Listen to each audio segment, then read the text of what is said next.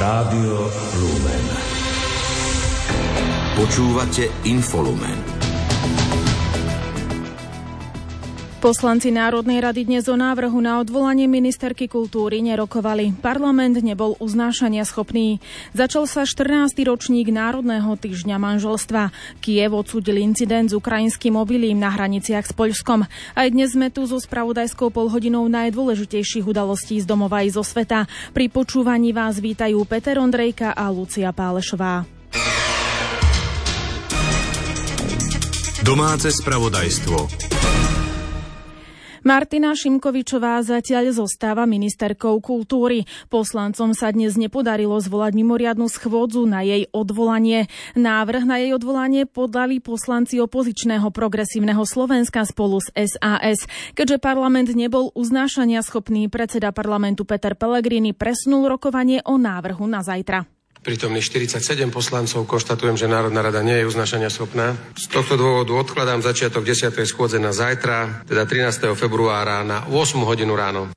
Podľa opozície ministerka Šimkovičová neprimerane zasahuje do slobody kultúry svojimi výrokmi a krokmi. Problém vidia aj v zmene pri umeleckých fondoch. Obávajú sa zničenia ich verejnoprávnej podstaty a nezávislosti.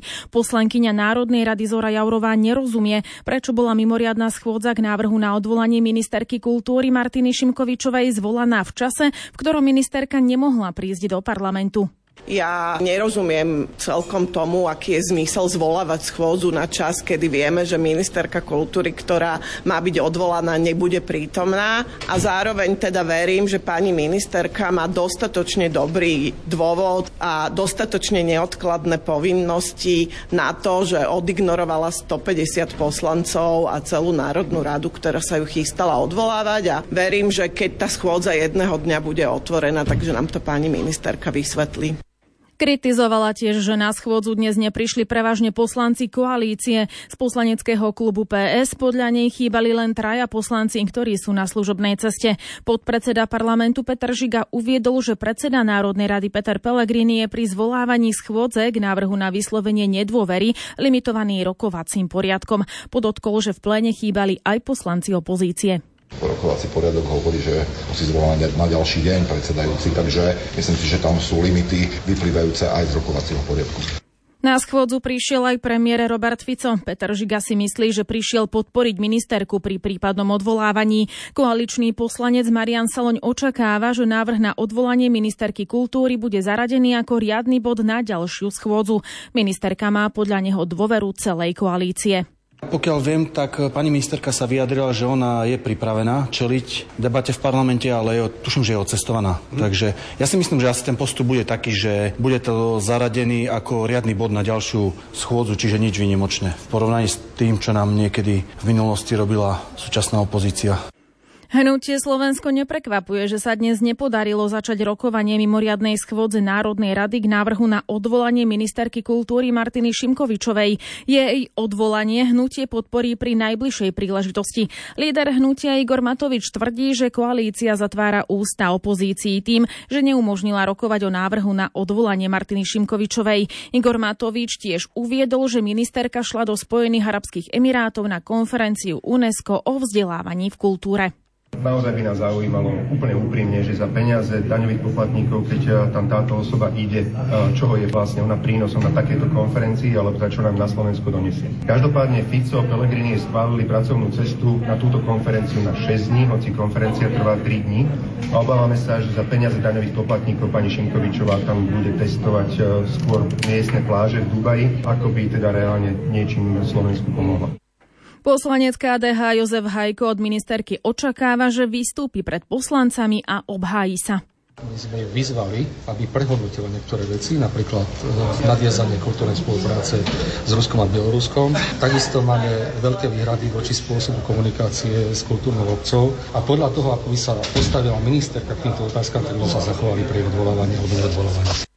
Namietala aj neúčasť koaličných poslancov na dnešnej schôdzi. K neprítomnosti niektorých zástupcov svojho klubu povedal, že majú povinnosti v regiónoch.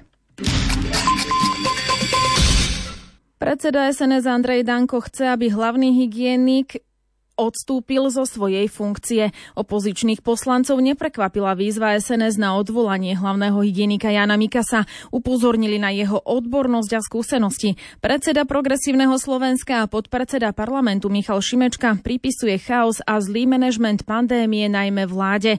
Poslankyňa SAS Jana Bito Cigániková odmieta útočenie na odborníkov. Predsednička klubu KDH Martina Holečková poznamenala, že úplne rozumie, keď SNS prekáža odborník. Ja musím eh, povedať, že úplne rozumiem SNS, eh, keď im vadí odborník, keďže do vyšetrovacej komisii na pandémiu si zvolali niekoho, kto eh, šíri hoaxi. Predseda hnutia Slovensko Igor Matovič skonštatoval, že vzhľadom na to, kto má vyšetrovať dianie počas pandémie, je snaha odvolať človeka so šiestimi titulmi normálna. Od strany hlas SD neočakáva žiadne principiálne postoje. Keď e, jeden z hlavných dezolátov má byť tým hlavným vyšetrovateľom e, toho, že kto tu zabíjal ľudí počas covidu a podľa teda presvedčenia všetkých vedcov na svete práve dezoláti zabíjali ľudí počas covidu, lebo im hovorili, že covid vlastne je len chrípočka, tak e, v takej situácii je úplne normálne, že títo ľudia, ako napríklad ten Cicero z Revúcej, Andrej Danko, že si povie, že chce odvolávať človeka so šiestými titulmi. Podpredseda parlamentu z koaličného hlasu Peter Žiga necháva rozhodnutie o zatrv- zotrvaní Jana Mikasa vo funkcii na ministerke zdravotníctva Zuzane Dolinkovej. Ja si myslím, že pani ministerka je dostatočne kompetentná na to. Je to v jej kompetencii dokonca, takže ona bude robiť kroky, ktoré uzná za vhodné. Hlavný hygienik Jan Mikaz uviedol, že sa nebude brániť prešetrovaniu manažmentu pandémie COVID-19. V danej súvislosti poskytol plnú súčinnosť generálnej prokuratúre aj najvyššiemu kontrolnému úradu. Krátko z domova. Ústavný súd prijal na ďalšie konanie stiažnosť finančníka Jaroslava Haščáka týkajúcu sa povinnosti Slovenskej informačnej služby zničiť výsledky odpočúvania z akcie Gorila v rokoch 2005 a 2006. Ústavná stiažnosť vychádza z predchádzajúceho verdiktu Európskeho súdu pre ľudské práva. Na špecializovanom trestnom súde v Pezinku sa začal proces s Norbertom Bodorom. Týka sa údajného podplácania v kauze Valčeky. Norbert Bodor na pojednávanie neprišiel. Dal však čiastočný súhlas na to, aby súd pojednával v jeho neprítomnosti. Pojednávanie ale súd neotvoril. Samosúdkynia špecializovaného trestného súdu v Pezinku prerušila proces v korupčnom prípade Norberta B. Hlavné pojednávanie bude pokračovať v pondelok 19. februára. Európska komisia zaslala Slovensku dva listy, v ktorých varuje, že krajina môže prísť o peniaze z Európskej únie. Schvaľovanie novely trestného zákona malo byť totiž v rozpore s európskym právom. V Národnej rade o tom dnes informovali predstavitelia opozične, opozičného hnutia Progresívne Slovensko. Ministerstvo investícií, regionálneho rozvoja a informatizácie, ktoré je riadiacim orgánom operačného programu Slovensko, však žiadny list z Eurokomisie nedostalo. Uviedol to dnes šéf rezortu Richard Rašín v reakcii na tlačovú konferenciu opozičného hnutia Progresívne Slovensko. Žiadosti o priame platby za rok 2024 sa budú musieť podávať povinne iba elektronicky. Uviedol to dnes minister pôdohospodárstva a rozvoja vidieka Richard Takáč za účasti generálneho riaditeľa pôdohospodárskej platobnej agentúry Mareka Čepka a predsedu Slovenskej poľnohospodárskej a potravinárskej komory Emila Macha. PPA zároveň zverejnila harmonogram na vyplácania priamých platieb za rok 2024. Predseda Národnej rady Peter Pellegrini na dnešnom stretnutí s predstaviteľmi Slovenského zväzu protifašistických bojovníkov prislúbil, že oslavy 80. výročia SMP budú zodpovedať ich historickému významu. Zároveň prevzal záštitu nad spomienkovými akciami a oslavami, ktoré počas roka zväz organizuje. Vo veku nedožitých 60 rokov zomrela v piatok súdkynia Najvyššieho správneho súdu Zuzana Mališová. Súd o tom informoval na svojom webe.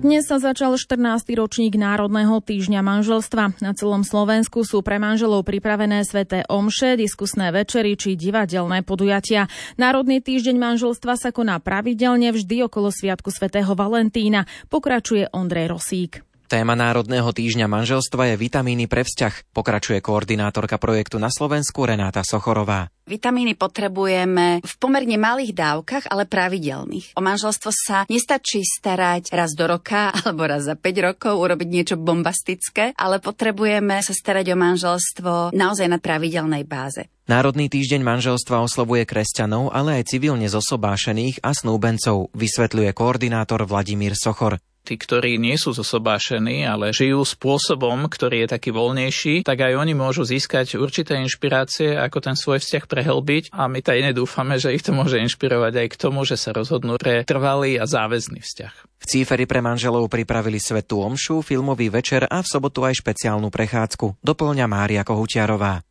Ponúkame možnosť prísť aj s deťurencami, alebo aj sami dvaja, ako to zvážia na 15. júniu do parku pri zámku v Burmericiach. Je tam veľmi príjemné prostredie, dá sa tam fajne prechádzať a rozprávať a hlavne, keď už to bude pre deti veľmi únavné, je tam výborné detské ihrisko, kde ich pekne ukotvíme a môžeme pokračovať v debate. V Centre pre rodiny v Trenčíne sú pripravení postrážiť manželom detí, chystajú pre nich aj kvíz a svetú omšu. Rodinná svetá omša z obnovom manželských slubov bude 12. februára o 18.30 v kostole Svetej rodiny na juhu, kde ju doprevádzať skupina Lamačské chvály. Národný týždeň manželstva vznikol v roku 1997 v Anglicku. Zakladateľmi sú Richard a Mária Kejnovci. Pri príležitosti včorajšieho Svetového dňa chorých zasadala v Dolnom Smokovci v piatok Rada konferencie biskupov Slovenska pre pastoráciu v zdravotníctve.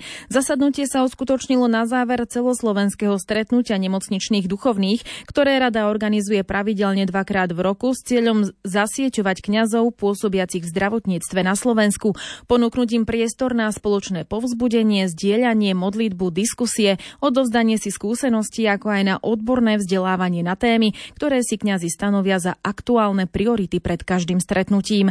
Na úvod zasadnutia predseda Rady pre pastoráciu v zdravotníctve Monsignor Milan Lach privítal 18 členov rady a informovali ho o aktuálnom vývoji v riešení postavenia nemocničných duchovných v systéme slovenského zdravotníctva. Do budúcnosti plánuje rada naďalej organizovať pravidelné stretnutia nemocničnej duchovnej služby. Najbližšie sa uskutoční na Donovaloch v septembri. Rada tiež plánuje celoslovenskú púť zdravotníkov rečníkov a účasť jej členov na medzinárodných konferenciách a stretnutiach, ako aj na konferencii Kresťan v dnešnej nemocnici, ktorá sa uskutoční v Martine začiatkom apríla na tému paliatívnej starostlivosti pod názvom Život je dar, nie tovar. Mladí z celého Slovenska počas víkendu putovali do Vysokej nad Uhom. V rodisku blahoslavenej Janky Kolesárovej sa konala už 93. púť radosti s názvom Poznaný Bohom, on nás stvoril s medielom jeho rúk. Táto púť zároveň odštartovala jubilejný 25. rok od začiatku púti vo Vysokej nad Uhom, informuje Julia Kavecká. Pravidelná tzv. valentínska púť vo Vysokej nad Uhom, na ktorú prišlo okolo 180 mladých z celého Slovenska, bola tento rok zameraná na identitu, vysvetľuje vicerektor pastoračného centra Anky Kolesárovej František Petrušká. Sme chceli ponúknuť tým našim mladým účastníkom, aby tak objavovali to, kým sú, ako ich vidí Boh a aby to tak eh, vedeli prijať Program púte trval 3 dni. Hlavný blok čakal na mladých podľa Františka Petrušku v sobotu. Do obedu máme stále taký blok s hosťom. Tentokrát pozvanie prijala Renata Ocilková, ktorá sa venuje aj téme identity. Bola prednáška, skupinky, dialog s hosťom. No a po obede máme takú klasiku putovanie k Anke, k hrobu aj e, do kostola, kde je uložený relikviár. No a večer máme väčšinou taký blok svedectiev. Mali sme pozvaných e, takisto hostí, e, manželov Forgáčových. Na celé to vyvrcholí potom adoráciou. Celá púť vyvrcholila nedelnou svetovom show. V apríli sú mladí do Vysokej nad Uhom pozvaní opäť, tento raz na púť zrelosti. No najväčšou tohtoročnou akciou bude augustový festival radosti.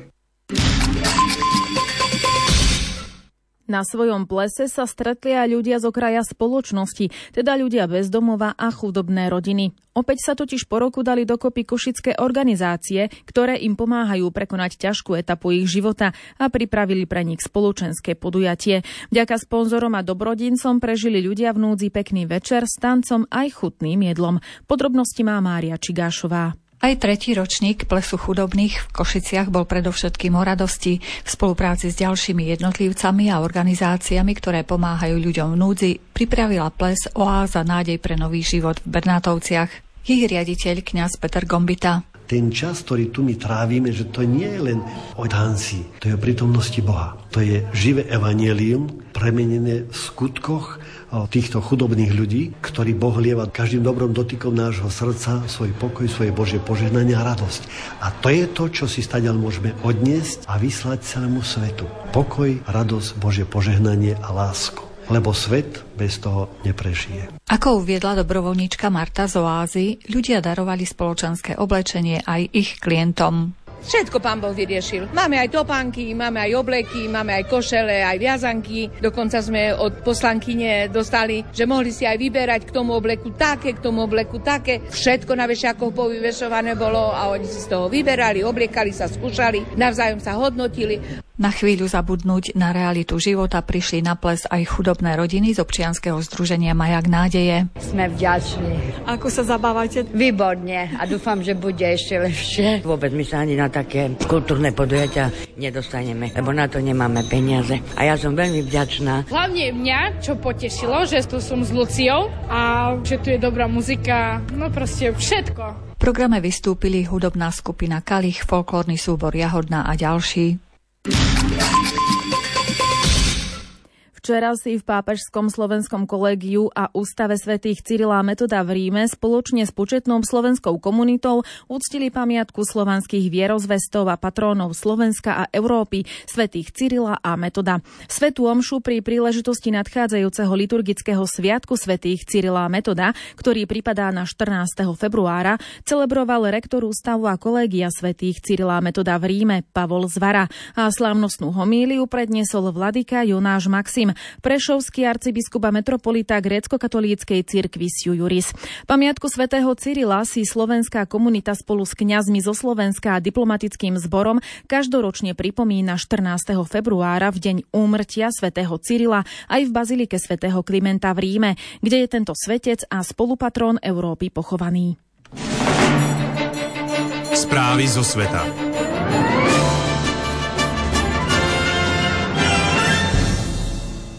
Ukrajinská vláda dnes ostro odsúdila úmyselné zničenie ukrajinského obilia poľskými poľnohospodármi počas protestu na hraniciach. K incidentu došlo ešte včera na poľskej strane hraničného priechodu pri Dorohusku.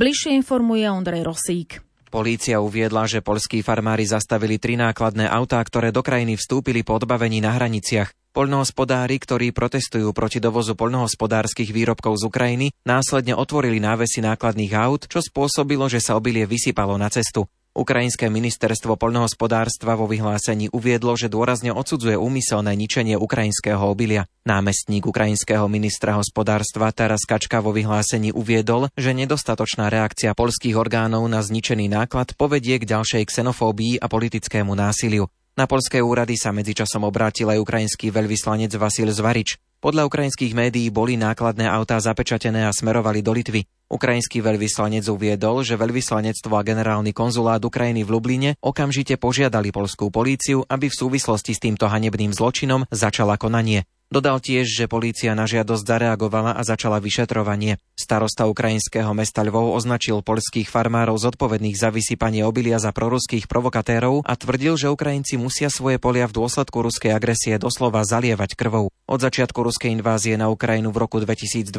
prijala Varšava približne milión ukrajinských utečencov. Ukrajinsko-polské vzťahy sa však za posledné mesiace zhoršili v dôsledku ekonomických sporov a protiukrajinských nálad medzi krajine pravicovými voličmi v Polsku. Farmári v Polsku tvrdia, že otvorenie trhu EÚ ukrajinským poľnohospodárskym výrobkom prinieslo zníženie cien a nespravodlivú konkurenciu. Holandsko musí prestať Izraelu dodávať komponenty pre stíhačky F-35, ktoré používa vo vojne v pásme Gazy. Dnes o tom rozhodol súd v Hágu a potvrdil tak odvolanie, ktoré vo veci podali humanitárne organizácie. Pokračuje Iveta Kureková. Verdikt odvolacieho súdu sa týka dielov, ktoré sú síce vo vlastníctve USA, ale sú uschovávané v sklade na území Holandska a následne prepravované viacerým zahraničným partnerom vrátane Izraela na základe platných zmluv o vývoze. V rozhodnutí sa píše, že súd nariaduje štátu, aby do 7 dní od doručenia tohto rozsudku zastavil akýkoľvek skutočný vývoz a tranzit komponentov pre F-35 s konečným cieľom v Izraeli. Ľudskoprávne organizácie, ktoré sa voči predošlému verdiktu súdu nižšej inštancie z januára odvolali, argumentovali, že Holandsko exportom týchto dielov prispieva k hrubému porušovaniu humanitárneho práva vo vojenskom konflikte v palestínskom pásme Gazy. Okresný súd v Hágu ešte v decembri uviedol, že dodávanie dielov je predovšetkým politické rozhodnutie holandskej vlády, do ktorého by sudcovia nemali zasahovať. Nejasnosti vyvolala predovšetkým otázka, či vôbec majú úrady právomoc zasahovať do dodávok, ktoré sú súčasťou operácie riadenej USA s cieľom poskytovať komponenty pre stíhačky F-35 všetkým partnerom Washingtonu. Holandskí vládni právnici tiež tvrdili, že ak Hák prestane dodávať súčiastky uschovávané v holandskom sklade, Izrael si ich jednoducho zaobstará z iného zdroja. Odborníci na medzinárodné právo uviedli, že obe strany konfliktu v palestínskej enkláve pravdepodobne porušujú ľudské práva. Medzinárodný súdny dvor so sídlom v Hágu v januári Izraelu nariadil prijať okamžité opatrenia, ktoré umožnia prísun humanitárnej pomoci do pásma Gazy a riešenie nepriaznivých životných podmienok palestínčanov. Izrael musí tiež podniknúť opatrenia, ktorými zabráni a potrestá priame podnecovanie na páchanie genocídy vo vojne v pásme Gazy. Krátko zo sveta. Maďarská prezidentka Katalina Nováková sa včera už aj oficiálne vzdala postu hlavy štátu. Uviedol to dnes server 24 HU s odvolaním sa na Novákovej list adresovaný predsedovi Národného zhromaždenia Láslovi Kovérovi, ktorý bol zverejnený na stránke parlamentu. V Prahe sa na konci februára uskutoční summit predsedov parlamentov krajín Vyšehradskej štvorky. Formát stretnutia bude rozšírený aj o Ukrajinu, čo sa odrazí v hlavných témach rokovania. Potvrdil to hovorca predsedničky poslaneckej snemovne Českého parlamentu Martin Churavý. Slovensko bude zastupovať predseda Národnej rady Peter Pellegrini. Viac než 12 300 maloletých palestínčanov prišlo o život počas vojenského ťaženia v pásme Gazy, ktoré Izrael spustil po bezprecedentnom útoku palestínskych ozbrojencov z oktobra minulého roka. Uviedlo to dnes ministerstvo zdravotníctva v Gaze. Ukrajinská vojenská rozviedka predpokladá, že Rusko by mohlo terminály Starlink kupovať cez tretie krajiny. Podľa britskej stanice BBC to dnes uviedol hovorca ukrajinskej vojenskej rozviedky Andriy Jusov. Kremel dnes v reakcii deklaroval, že družicový internetový systém Starlink nebol certifikovaný na použitie v Rusku a nebol ani do Ruska oficiálne dodaný, preto ho nemožno používať. Európska komisia oznámila, že schválila svoj tohtoročný rozpočet na humanitárnu pomoc vo svete vo výške takmer 2 miliardy eur. Píše sa to v dnešnej správe Eurokomisie. Traja ľudia prišli dnes o život pri streľbe v priestoroch lodnej spoločnosti na predmestí Atén. Strelcom bol egyptian, ktorý následne spáchal samovraždu. Šport Rádia Lumen. Člen Siene slávy slovenského hokeja Vincent Lukáč symbolickým buli odštartoval včorajší exibičný zápas medzi týmami východu a západu v Košickej Stylarene. V stretnutí sa z triumfu tešili hráči týmu Západ, ktorí dominovali predovšetkým v súťažiach zručností. V nich dosiahli skóre 14-3. V samotnej hre triumfoval východ 7-2. Najužitočnejším hráčom zápasu sa stalo Žigmund Palfi. Podujatie po jeho skončení zhodnotil kapitán týmu Západ a jeho organizátor Ľubomír Višňovský. Ja dúfam, že diváci aj tí, ktorí prišli sem pozbudiť eh, chlapcov a aj tí pred televíznymi obrazovkami si to užili. A ja som cítil veľmi dobrú a silnú atmosféru, či už to z kabiny od chalanov, ale aj z, eh, vlastne z hľadiska tu v Stilerene. Chcem veľmi pekne poďakovať všetkým, ktorí si eh, našli čas a prišli sa na chlapcov pozrieť a si užili dnešný deň. Minimálne tak ako ja, takže celkovo musím povedať, že fantastické rozhodnutie urobiť takúto exibíciu po dlhom čase v Košiciach. Slovenskí hokejoví reprezentanti do 19 rokov sa stali víťazmi turnaja Vladimíra Zurilu v Poprade. O prvenstve rozhodli vo svojom záverečnom zápase, v ktorom zdolali včera Nemecku 18 6-5. Víťazný gól strelil v 60. minúte Robert Fedor. Na druhom mieste skončili slovenskí reprezentanti do 18 rokov, ktorí na záver podujatia deklasovali ukrajinských rovesníkov 8-1. Kanadský hokejista Andrew Nielsen sa stal novou posilou HC05 Banská Bystrica. 27-ročný obránca má nahradiť Petra Šenkežíka, ktorý na konci januára posilnil uradujúceho českého majstra HC Oceláži Třinec. Slovenský hokejista Juraj Slavkovský bodoval v piatom zápase zámorskej NHL za sebou. Jeho asistencia však Montrealu nestačila a Canadiens prehrali včera zo St. Louis vysoko 2-7. 19-ročný útočník odohral vyše 20 minút a zaznamenal jeden plusový bod. Slavkovský nazbieral za uplynulých 10 duelov rovnaký počet bodov. Jeho krajan Martin Fehervári odohral za Washington takmer 24,5 minúty, čo je jeho nové maximum v prebiehajúcom ročníku. Capitals prehrali s Vancouverom 2-3 po predložení. Hokejisti Ukrajiny si vybojovali účasť na turnaji olympijskej kvalifikácie, ktorý sa uskutoční od 29. augusta do 1. septembra v Bratislave. Rozhodol o tom ich záverečný zápas v predkvalifikačnej je skupine v poľskom meste Susnoviec, v ktorom zvíťazili nad Estonskom 5-3.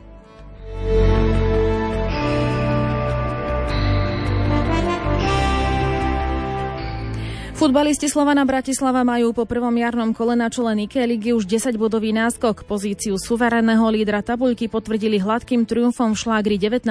kola na ihrisku Žiliny 4-0. Zverenci Vladimíra Vajsa staršieho natiahli šnúru bez prehry v lige na 14 zápasov. Žilina zostala napriek prehre na druhej priečke, šancu dostať sa pred ňu nevyužila Trnava. Spartak prehral na, na ihrisku MFK Ružomberok 0-1 a je dva body za Šošonmi. Ružomberok natiahol šnúru bez prehry v najvyššej súťaži na 6 zápasov a je v 8. Všetky týmy od 4. po 7. pozíciu bojujúce o postup do hornej šestky bodovali naplno a majú zhodne 32 bodov. Podbrezová zdolala Michalovce 2-1, Trenčín si poradil s Košicami 4-1, Dunajská streda vyhrala nad Skalicou 1-0 a Banská Bystrica uspela na pôde posledného Vionu 2-0. Michalovce a Zlaté Moravce nadalej čakajú na prvé ligové víťazstvo v sezóne. Organizátori jubilejného 30. ročníka výškarského podujatia Bansko-Bystrická latka zažívajú deň pred začiatkom podujatia hektické chvíle. Pre zranený chrbát totiž odriekol na poslednú chvíľu účasť katarský skokan a tokijský olimpijský víťaz Mutaze Sabaršim, ktorý je zároveň rekordér mítingu výkonom 240 cm a vo svete momentálne nemá konkurenciu. K neúčasti najlepšieho výškara na svete sa vyjadril dnes manažer Bansko-Bystrickej latky Alfons Juk. Momentálne najlepší výškári sveta, ktorí sú k dispozícii, sú v Banskej Bystrici a tešíme sa na skvelé súboje medzi ženami, kde bude halová majsterka sveta a letná majsterka sveta Eleanor Petersonova z Austrálie a takisto u mužov uradujúci halový majster sveta Wu Sang Hyok z Korejskej republiky a ďalší skvelí výškari a výškarky. Takže skutočne je to najkvalitnejšie pole výškarské zatiaľ v tejto halovej sezóne 2024 olympijskej, na ktorú sa všetci chystajú nuž a samozrejme rezonuje aj to, že pre zranenie napokon nepricestoval Mutas Esa Baršim z Kataru. Mal to byť jeho jediný štart pred halovými majstrovstvami sveta, ale zranenie chrba tam mu znepríjemňuje celú sezónu a pravdepodobne nebude skákať ani na majstrovstvách sveta v hale. A ako čestného hostia sa nám podarilo získať tak troška ako náhradu za Baršima legendárneho Javiera Sotomajora z Kuby. Počasie. Aké počasie nás čaká zajtra, povie meteorológ Peter Jurčovič sa k nám bude rozširovať výbežok vyššieho tlaku a to znamená, že by sme mohli už zajtra očakávať v priebehu noci zmenšovanie oblačnosti a teploty by mali byť ešte nad nulou. Čiže v horských dolinách tak asi okolo nuly, možno do minus 2 stupňov a cez deň predpokladám, že to bude ešte stále aspoň 13 stupňov a stále ten východ vyzerá tak akože najteplejšie alebo vôbec celý juh Slovenska by mohol mať tak 10 až 13 stupňov. Takže zatiaľ teplo. Rádio Lumen vás pozývame počúvať aj o 20. hodine, keď bude na programe relácia Gaučing. Dnes večer sa dozviete, ako sa žije v kresťanskom komunitnom internáte s Voradou. Prezia, prezradia vám to Ondrej Rosík a Klára Novotná a ich hostia. Od nás je to už v tejto chvíli všetko. Pekný večer vám želajú technik Peter Ondrejka a Lucia Pálešová. Do počutia.